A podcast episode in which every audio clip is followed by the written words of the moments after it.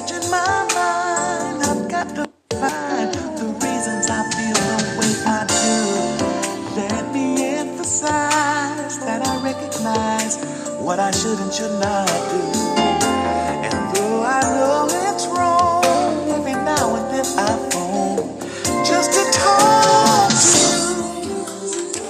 Hey, babe, I was just thinking about you this morning. Wanted you to know that I love you, that I thank God for you, that I pray for you every day. I pray for healing, mind, body, and soul for you.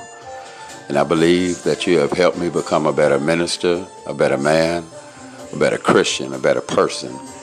And I just wanted to say thank you this morning for being who you are. And just uh, know that you don't have to change a thing for me. I'm happy with you. I'm satisfied with you. And I love you. I consider you a blessing.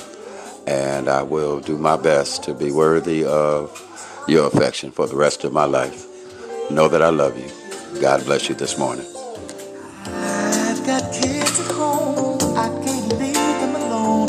Something killing you. I've got another life,